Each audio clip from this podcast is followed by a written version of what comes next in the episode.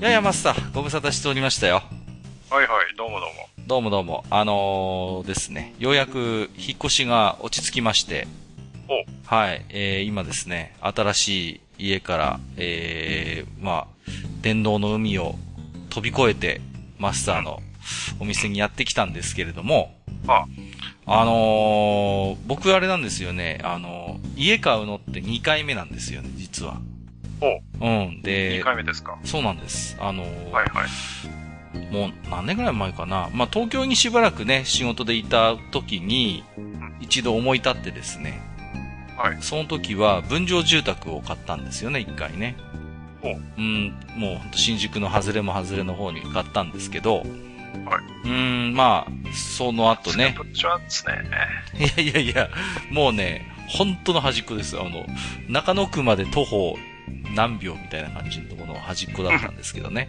ううん。で、まあ今回はね、注文住宅で買ったんですけれども、まあ、あのーなんて言うんですか。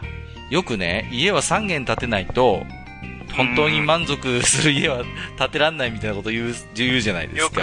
く、よく言いますな言い。ます。で、でもね、その気持ちがすごいよくわかりましたね、今回はね。おんそうですか。いや、あのー、分譲と違ってね、注文住宅だと、まあ、いろいろね、まあ、融通が、あのー、効くんだろうな、っていうことは、まあ、なんとなく思ってたんですけれども、はい。まあ、実際にはね、注文住宅、まあ、まあ、ハウスメーカーにもよるんでしょうけれども、結構私が今回お願いしたところは、あの、環境性能とかにすごいこだわるところで、要はあ、ーなんていうの、機密性っていうんですか、要は窮地とかっていうらしいんですけど、はいはうい。ん、なので、あの、あんまりね、こう、なんていうんですか、融通は効かないんですよ、こう。うんうん。うん。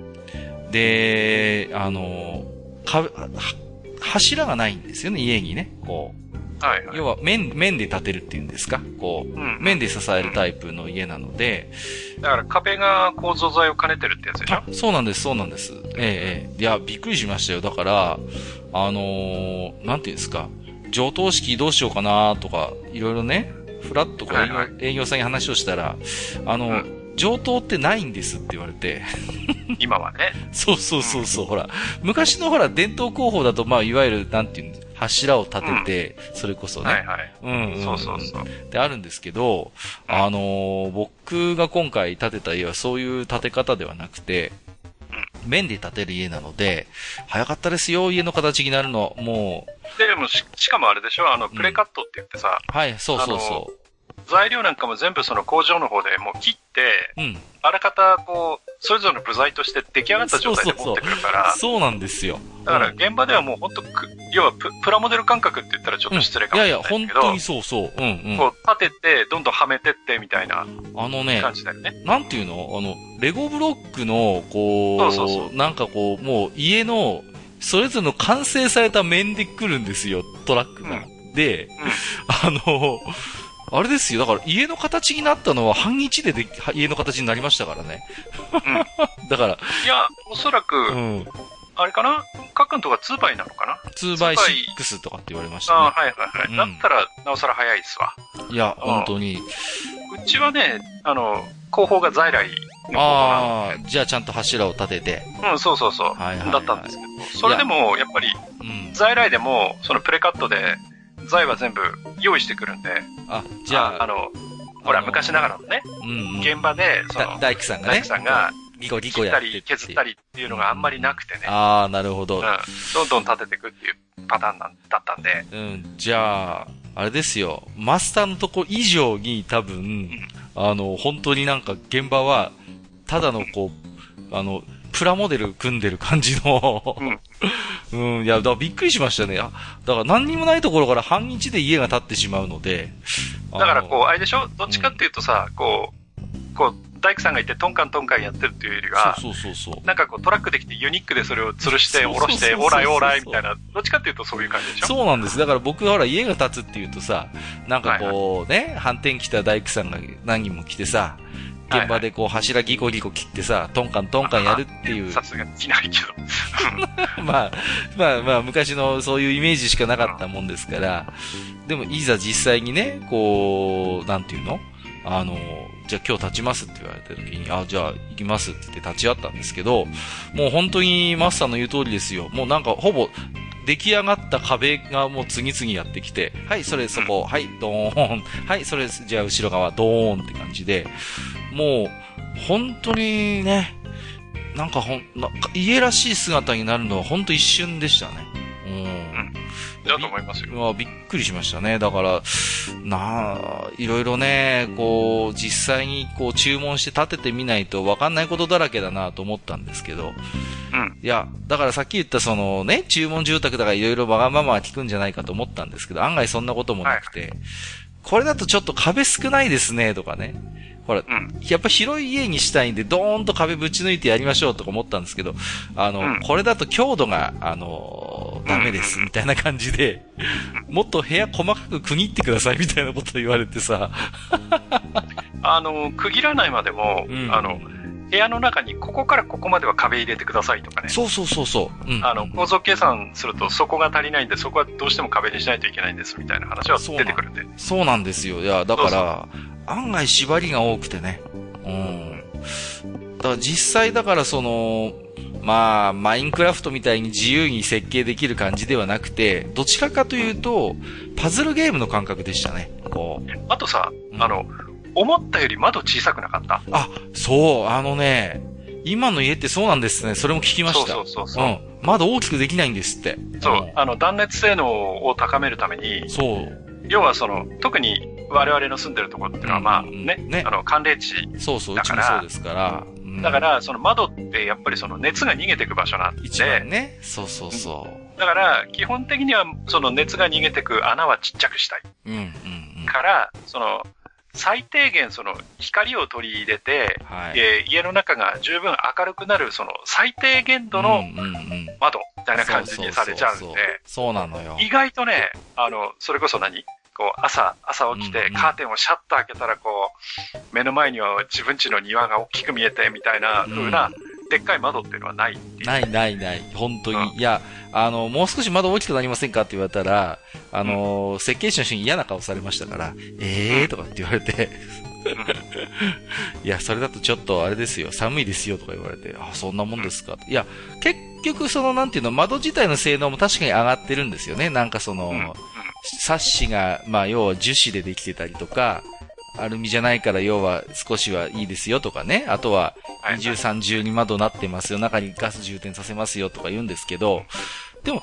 結局のところ、その一番大事なのはその窓のサイズっていうことで、まあ大きな窓はね、入れさせてくれませんでしたね。本当に。で、大体その窓の下に暖房が入るようになっていて、そうそうそうそう。うんだから、、その、窓、要は寒い時って、その窓から冷気が来るんで、そうですね。その、外から来るその冷気、要はそのガラスの面で冷やされてうん、うんうん降りてくるその冷気に対して下に暖房を置いて、暖房でそれをこう解消するっていうそうですね。パターンなのかな、よくわかんないんだけど、そういう風になってるんで、意外と今の南向きの窓って普通大きいって思うんだけど、まあ、なんかね、そういうイメージあるんですけそどう。ね。なんだけど、意外と今であっても、うん南向きの窓ってそんな大きくなくて、そうそうそう。で、その下に暖房がドーンとあったり して、そうなんですよあ。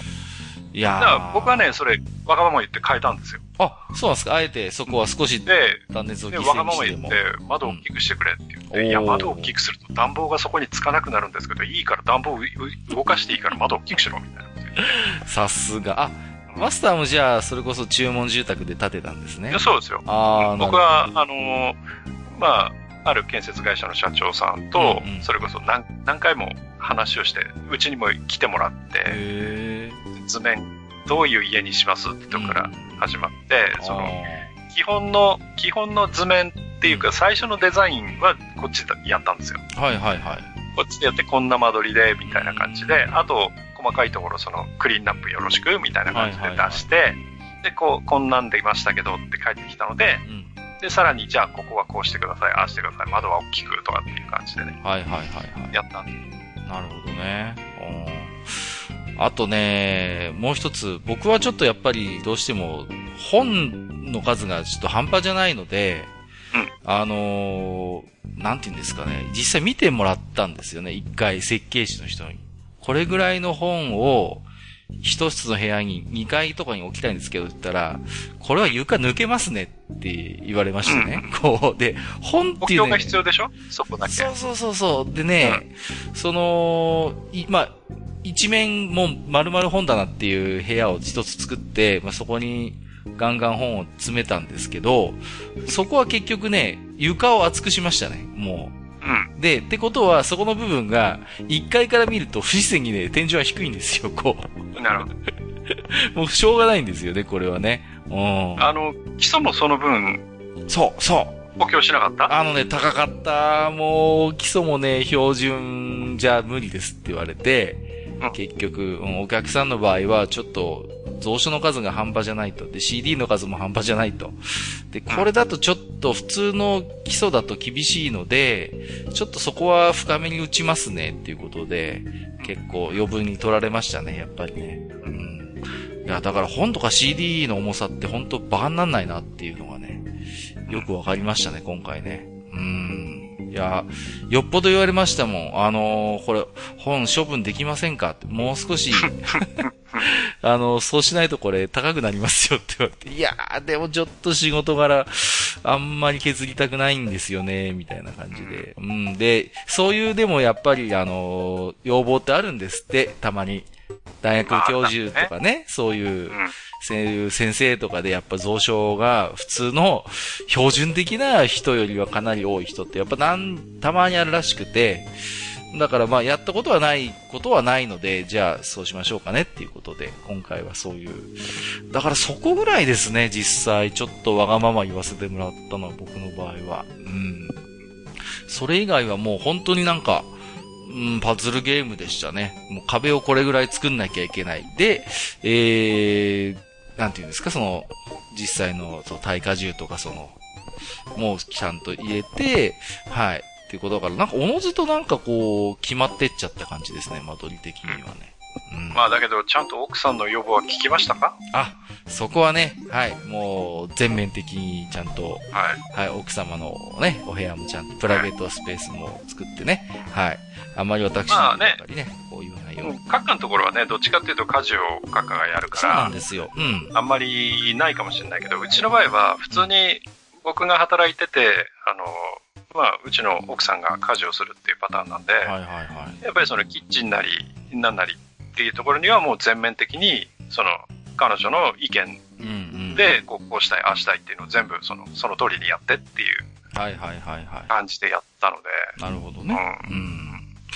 まあ、いや、それはね、やっぱメインでそこのスペースを誰が使うのかっていうところですよね。で、 いや、そうしないと一生言われますよ。本いやいやいや、い当に。や、だから、う僕の場合はほら、あのーもっぱら厨房に立つのは僕なので、キッチンはまあ僕の要望でね、まあやらせてもらって、まあ、まあ嫁さんもやっぱりいろいろね、要望あって、こう難度が欲しいとか、ウォークインクローゼットみたいに大きな難度が欲しいとか、個人的なやっぱスペースも欲しいとか、いろいろあったんで、そこはね、まあうまく折り合いをつけながら、はい、えー、やりましたね。うんまあ、でも本当、あれですね。こう、いざ立ってからいろいろありますね。こここうしときゃよかったとかさ、こう、どうしても出てきますね、なんかこいうや。それは、どうしても出ますわ。うん、実際住んでみないと分かんないことってやっぱありますわ。うん。だからね、実際に最初の話に戻りますけど、家はね、やっぱ3階建ててみないと、建てないと、本当に 家、自分の思い通りの家は建たないって。で、嫁さんの、あのーお父さんがね、まさにリアルにはい3軒家を建てた人なんですよ。おううん。で、今3軒目に住んでて、あの、大変住みやすそうにしてらっしゃるので、いやー、これは本当真実だなと思うんですけど、もう僕はもうこの一軒がもう限界ですね。もうここが多分次の住みかになると思いますので、はい。まあね、本当に、まあ、昔三谷幸喜のね、ドラマもありましたけど、でも家建てるのってやっぱちょっとしたドラマでしたね、なんかこう、家族的には。う。うんん。で、ね、打ち合わせも何度も何度もやって、で、ね、こう、あれをしよう、これをしよう、あれはできない、これはできないっていう、まあいろんな折り合いをつけながら、うん。はい。でね、なんかこう、ほんと凝りす、凝り始めるとキリがないじゃないですか。こう、照明をね、どうしようか。じゃあ、照明のね、何かこう、ショールーム行きましょうかとか、ね、あるいは水回りとかキッチンとかどうしましょうかって言ったら、じゃあそっちのショールーム行きましょうかとかっていうので、まあね、本当にまあトイレも含めて、いろいろと、ね、最初は夢を見るじゃないですか。あ、これ素敵ですね。これにしましょう。なんて言ってさ。で、こう、いざこう、 あの、概算のこう、見積もり書見て青くなるんですよね。へーって感じで、こんなになりますかっていうので、でももう、なんていうのハウスメーカーの営業さんは慣れっこなんでしょうね。もう、涼しい表情で。まあ皆さんそうですよね。こっから、こっからどう引き算していくから、まあ、その、要は、いやあの、もう、家を建てるってことですからっていうことで。うん。そうそうそう。いや、だから、引き算でしたね、実際ね。本当に。ほんとね、上見たらキリがなくてさ。うんうんうん。だうん。なんか、マっスタて、ー、それこそ、うん。僕らの頃だって、それこそ玄関ドアのはいはい。鍵を使わない家とかね、ああのそう、ドアとかって、玄憧関れ、ドアとかあって。憧れですよね。なんかあの、車のあれみたいな感じでね、こう。そう、スマートキーになってスるんマーですよトキーみね。たいになってるのがあるんですよね。そう。あれで、つけたかっ僕らたのんですけど。頃、それがはいもうあはっいはいて、こんなのありますよって、それこそショールームで見て、うん。うん。なんかこう、かざしたらウィンウィンとかつって開くんですよ、そうそうそうそうガチャってね。うん。いや、あれね、僕もだから憧れでしたよ。実際に、おおと思って。でもね、泣く泣く断念したオプションの一つです ね、それはね。断念しましたよ。ほんと。いや、だから、ね、言われるじゃないですか。ほら、買い物で両手が塞がってる時にほんと便利ですよ、なんて言われて。で、僕なんかもほら、もっぱら買い物担当でもあるので、そういうシチュエーションよくあるわけですよ。両手にね、もう、マイバッグ、ぶら下げてさ、ひいひい言いながらこう、カバンの底からこう、カニをさ、 ひなんとか引き引っ張り出してっていうのを何度もやってるから、ああ、これタッチだけで開くんですかいいですね、とか思って。うん、ところがなかなかいいお値段するんですよ、これが。そうそううそう。ん、だからそういう憧れのオプションっていろいろありましたね。こう、マスター的にこう、なんかこう、そういうオプション関係で、ここはこだわって入れてみましたみたいなのってなんかあったりするんですあの、こだわって入れてみたっていうのはないんだけど、はい。あのーまあ、さっきの話につながるんだけど、うん。あの、その、まあ、耐熱っていうか防寒性と、あと、その、防犯あ、防犯ね。で、あの、とにかく窓が小さいっていうかね、うん、うん。少なくなる、なりがちなんですよ。はいはい。そうですね。あんまりね、窓はあんまりそうバンバンつけられない。で、今のでドアってでかいんですよ、昔のに比べて。そうですね。確かに。サイズがうんうん。だから玄関ドアなんかもう2メーター以上あるドはアいはいはい。じゃないですか。普通でそうなるとう、ん。あの、昔の建物だとその上にこう、ガラスがはめ、はめてあってね、ありますよね、よくね。明かり取り、なんていうのか、ちょっと専門用語僕わかんないですけど、はいはいはい。明かり取りがあったんだけど、今そそういうのがないんで、そうそうそう。で、玄関ドア自体に窓がないと、うん。玄関真っ暗だったりするいのやね。、本当に、昼間でも真っ暗になったりするでしょ、多分。そう。うん。だから、その、それはね、僕というよりは、あの、うちの奥さんのこだわりだったんだけど、その、玄関の横に、その、なんていうのその、明かり取りの窓を、あいの、はいすりガラスの窓をつけはいはいはて、いその、玄関をある程度明るくしたとか、、あとその2階上がるとう、んうんうん。あの、部屋がいくつかあるんだけど、うんはい。部屋のドアを全部閉めてしまうと、廊下がやっぱり暗いんですよ。ああ、そうですよね。だから、その、それぞれの部屋のドアに、その、何ただの一枚ものの板のドアじゃなく、窓の入ったドアにして、ああ、少しでもね、そうやって。廊下が明るくなあるようにしたとか、。うんうんうんうん、なるほどね。あとは、その、洗面所のところに、あの、天井から、あの、うーんと降りてくる電動式の物干し台、物あ干し座をあ、いいな、つけそたりれと。か、それ、それもね、僕、泣く泣く諦めたオプションですよ。あのそれ確かね、星姫様とそかうっていそうう名そう前つそういそう、てついてんのよ。て、あったあった。うん。うんでね、星姫様はう、ん。あの、うちのが欲しがったんで、じゃあそれはつけようって言っはて、いはいはいそれはついてるんですよ。いいなぁ、それね。で、それをつけることで、うんその、脱衣所のとこなんですけど、うんあの、天井につける照明が真ん中につけれなく て、逆に。照明じゃあ動かそうかみたいなことにはなっいたんだはけいど、ねはい。ああ、なるほどね。いやー、うちは結局それは諦めたんで、もうあれですよ。あの、普通に天井から、あの、輪っかが ぶら下がっている、はいはい。ホスクリーンとかって名前だったような気がするんですけど。まあ、便利ですよ。あの、うーんって降りてくいる。やー、いいですよね。で、自分の目の高さで洗濯物をかけて、またスイッチピッて押せば上に上ガがーっっててく上るんがでしょっていくんで、で、乾きやすいもんね。絶対。そう、乾きやすいし、あと、こう、通る時の邪魔にな らない。まあ、もう、それさ、いや、うちの大倉大臣のね、ちょっと認可が下りなかったんで、こ れ。いや、そうなんだ。効率的なんですよね、あれね。結局、ほうんら、あったかい空気とかどんどん上に上に行くから、そうそう乾きやすいんですよね。そういう乾いたあったかい空気がね、上で。で、大体、あ、の、うちはオール電化なんて、あの、電気温水器があるところなんですよ。ああ、うちもそう、うちもオール電化しました。だから、、その、え家の中でもあったかい場所なんで、はいはいはい。効率はいいんですよだからそこね。に、その物干しをつけてっていう。そう、いいですよね。ほんで、ね、割とこう、なんて言うんですか。こう、乾燥対策にもなるしね。こう、あ、そうそうそううそう。ん。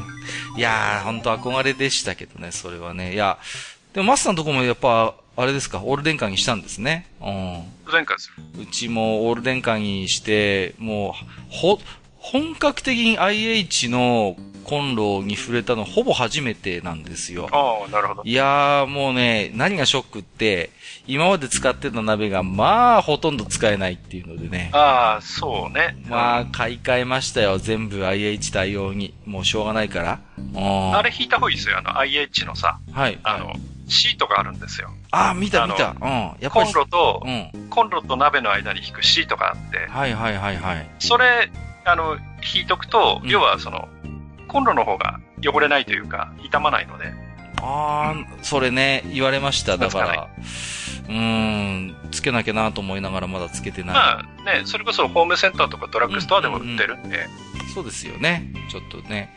だからまあ、長く使うもんなんでね、あんまり汚れないようにしたいなとは思ってるので。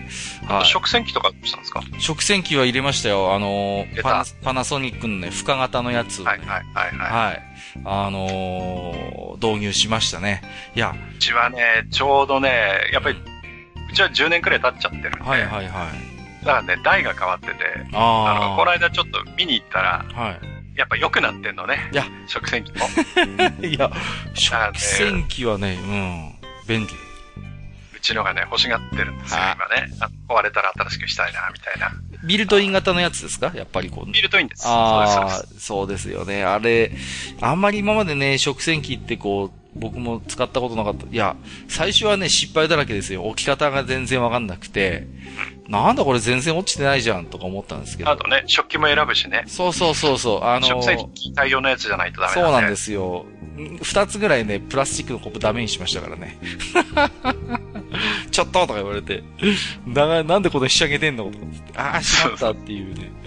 もう、でね、そう、食洗機も、まあ、だいぶもうね、毎日使ってるんでコツをね、あの、掴んできて、最近はは汚れが残ってることなくなりましたけど、最初の頃はね、中にお湯はたまり、溜まったままになってるなど、お湯、全然汚れが取れてないの、なんだこれと思ったんですけど、まあ、要は置き方の問題でね。そうそうそうそうう。んうん、ちゃんとした置き方をすればね、ちゃんとこう、綺麗になるということで。まあ、少しずつ、あれですね、あの、オール電化生活にも慣れ始めたかな。エコキュートですかね、エコキュート入れたんですけど、おおエコキュートですか。はいはい。どうしてもでもあれですね、こう、貯めて使う方式だから、で、迷ったんですよね、そのハイパワー方式と普通のやつがあって、要はそのシャワーの、その、勢いが強いのがお好きな方はハイパワータイプがおすすめですよって言われて、うんいや、でもそこまでこだわんないから、普通のやつでいいやって言って、普通のやつつけたんですけどね。うん。でも結局ハイパワーにしても、例えば水道代もったいないとかって言って、シャワーヘッドを節水型にしたら一緒だからね。そうですようね。んだからまあ普通のエコキュートでいいかなと思って、普通のタイプの入れて、まあ特に不満はないですけどもね。うーん。まあでも IH はやっぱり慣れるまで時間かかりますね。やっぱ全然ガスとは違うんでね、こう温まり方とかも。うんあとは、やっぱり、その、新しい家なんで、はいはい。今度の冬が来た時に、うん。どの程度その家の中が乾燥するか。そうそう、そこなんですよ。それがすごい心配で、結局だから、ね、とりあえずは、うんあの、湿度、あの、それこそホームセンターで何百円かで売ってる湿度計をとりあえず買うといいんですよ。ああ、それはね、はい、言われました。っていうか、そうハイスメーカそーれさをん。部屋に置いといてう、んうんうんうん。で、あの、ある程度の湿度を保っとかないとやっぱ風もひきやすくなるし、そうなんですよね。うん。で、だからあんまりそれが、湿度がね、低くなって乾燥するようだとやっぱり加湿器っていうのも考えた方そうが。なんですよね。良くなっちゃうんでん床暖房なんですよ。でほうほうほうやっぱだから、なおのこと乾燥しやすいって言うんですよね、床暖は。こう。だからね、今からちょっと脅かされてますよ。本当に、冬はカラカラになるんで、あの、よ湿度計使ってよくモニターした方がいいですよって。ああの、と、最初慣れるまで寒いよゴあールデンカは。あーそうでしょうね。寒いっ すよ。直火がないからね、どうしても寒いんですよ。そうそうそうそう。ね。いや、マスターのところほどではないにしろ、私もね、やっぱり寒いところに住んでるんで、いや、まあ、脅かさないでくださいよ。でも、それは本当にいろんな人に言われますわ。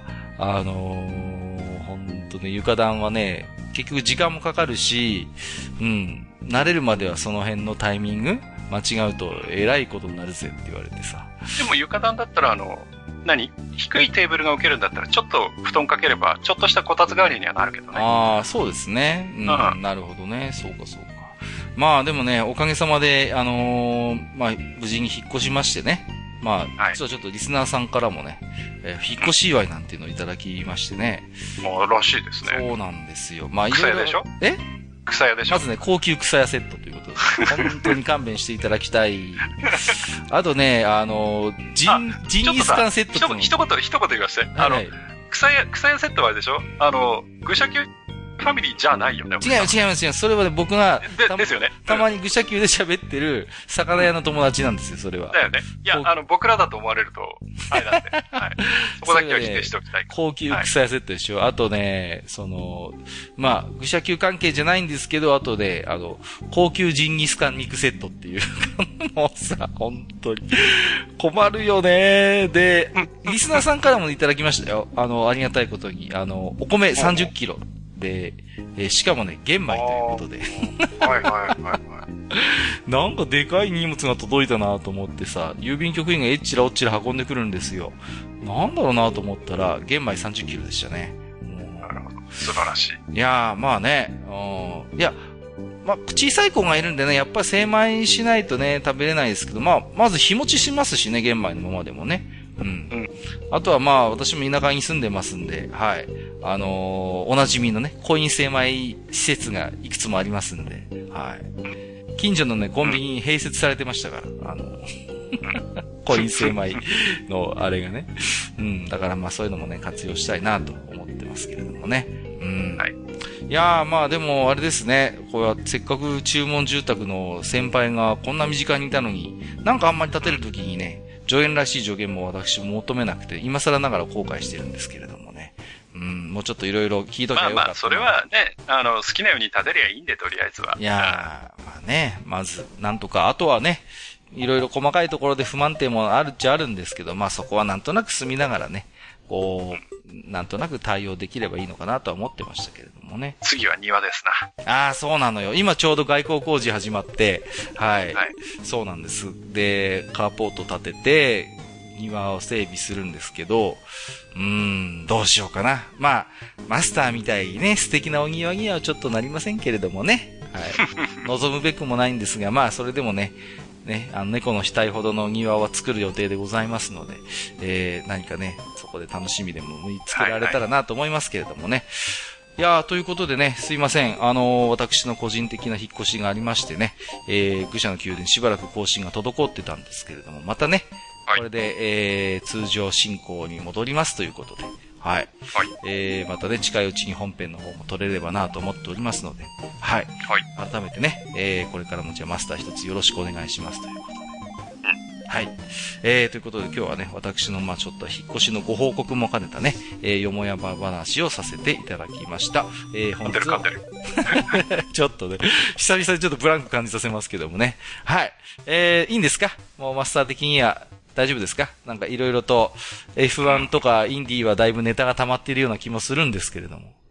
まあ、おいおいだね。はい。ぜひね、はい時間があれば、そんな話も今度またマスターにご披露していただければなと思っております。